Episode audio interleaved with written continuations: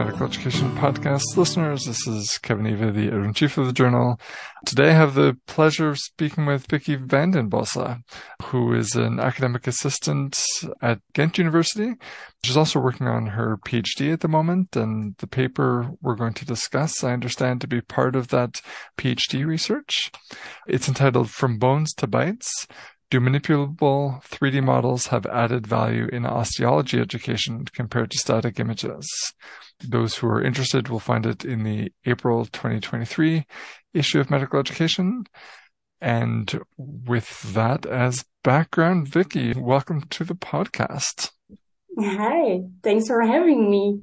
I'm thrilled to be on this. I'm thrilled to have a chance to chat about it too. You are an academic assistant, so you're doing quite a bit of teaching in that role, and I presume that to be in anatomy given the focus of the paper. Can you tell our listeners a little bit more about what led you down this career path and maybe in particular why you chose to do a PhD?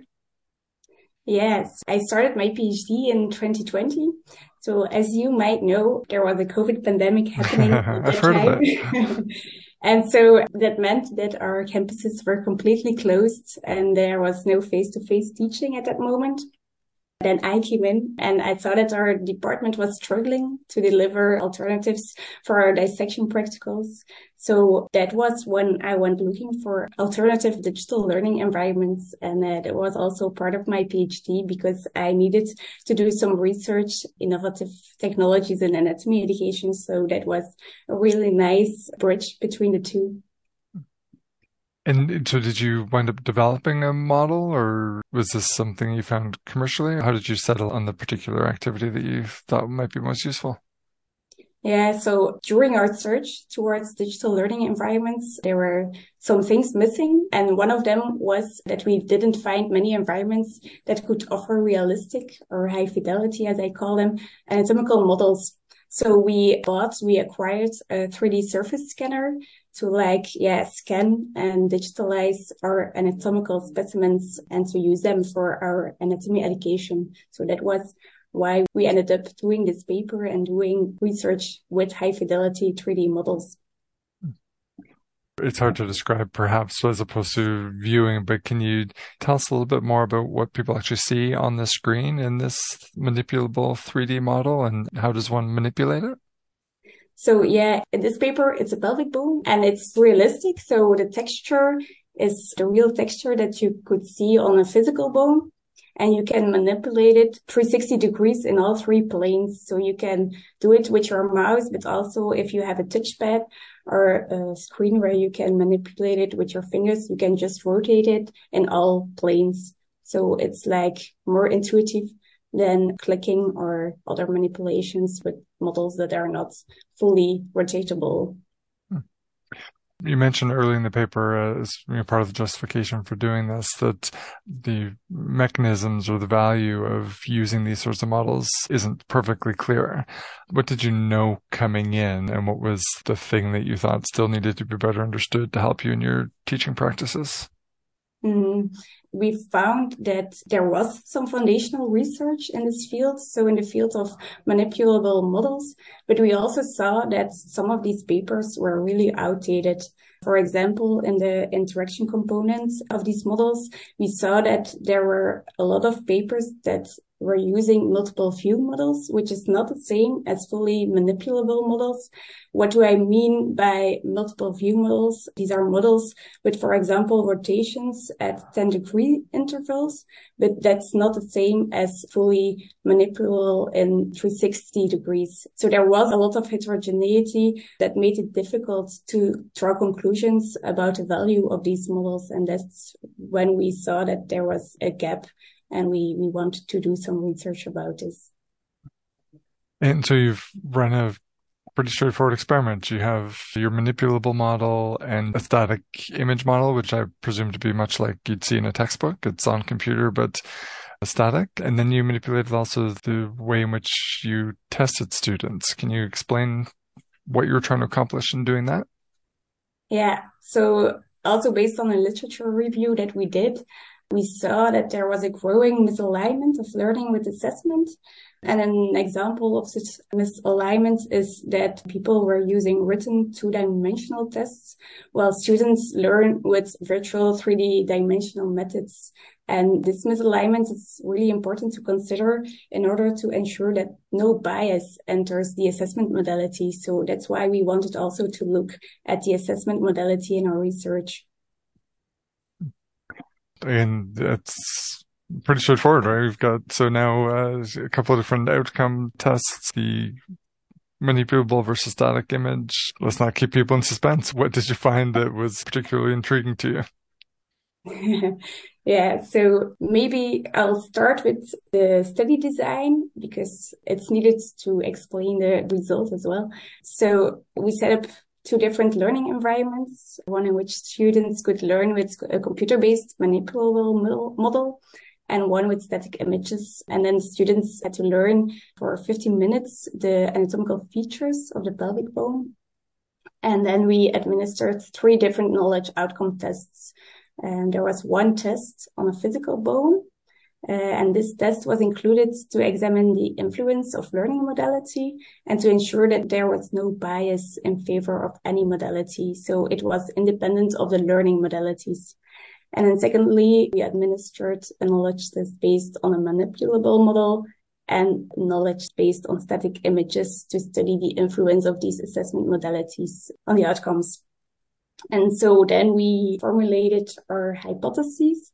Um, so we hypothesized that a manipulable condition would result in higher learning outcomes when assessed on the physical bone. And we hypothesized this based on embodied cognition theories, which state that bodily cues and physical interaction induce higher level of cognitive processing.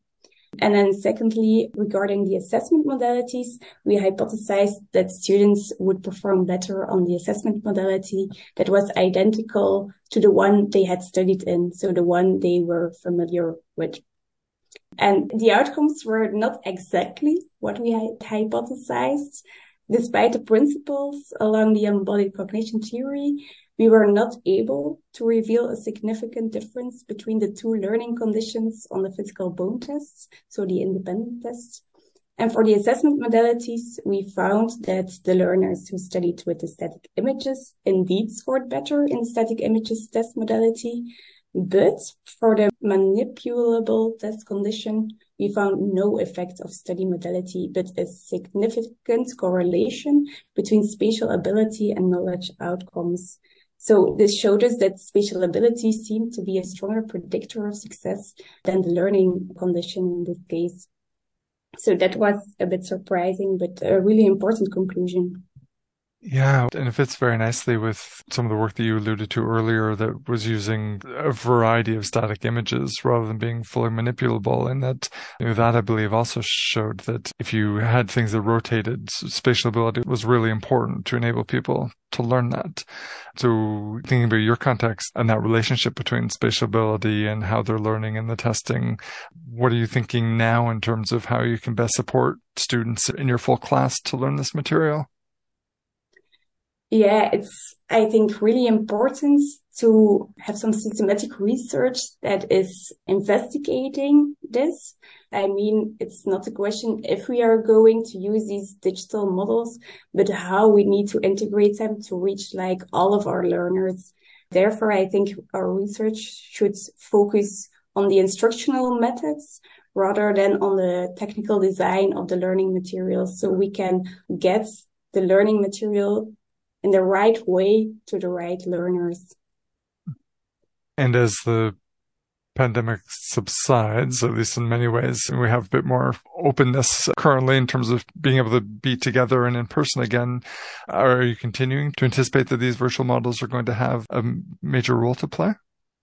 Yeah, I think for the Ghent University, we also want to use these environments to better prepare the students before they come to the dissection practicals, because now we see that there is a big gap between learning in your anatomical atlas versus coming to the dissection room for the first time and seeing the human specimens, which look totally different. And therefore, I think especially the high fidelity models have a really big role to play in this preparation phase before students come to the dissections. So almost like a flipped classroom then for the anatomy lab, getting getting people more actively involved in their learning before they come in and explore the dissection. We also see that the examinations of students takes a lot of time for our faculty and maybe there is also a role to play to get these digital learning environments to use them for the examination tools. So yeah, that would also be very nice to have. Absolutely. And so clearly there's more work to come. I'm tempted to ask what is next, but I don't want to have you give away results or uncertainties from the next stage of your PhD. So I think we'll just wrap up there and remind people that the paper we've been discussing is called From Bones to Bytes do manipulable 3D models have added value in osteology education compared to static images? Vicky Vandenbossche is the first author, and Vicky, I'm sure I speak for everyone listening when I say look forward to hearing what's coming next, because as you said, there's a lot to be sorted through yet with respect to how we can take advantage of the technology without being distracted by it. Thanks. I'm excited as well to see what's coming. Well, good luck with that. And thanks again for taking the time to do this. Thank you. Thanks for having me.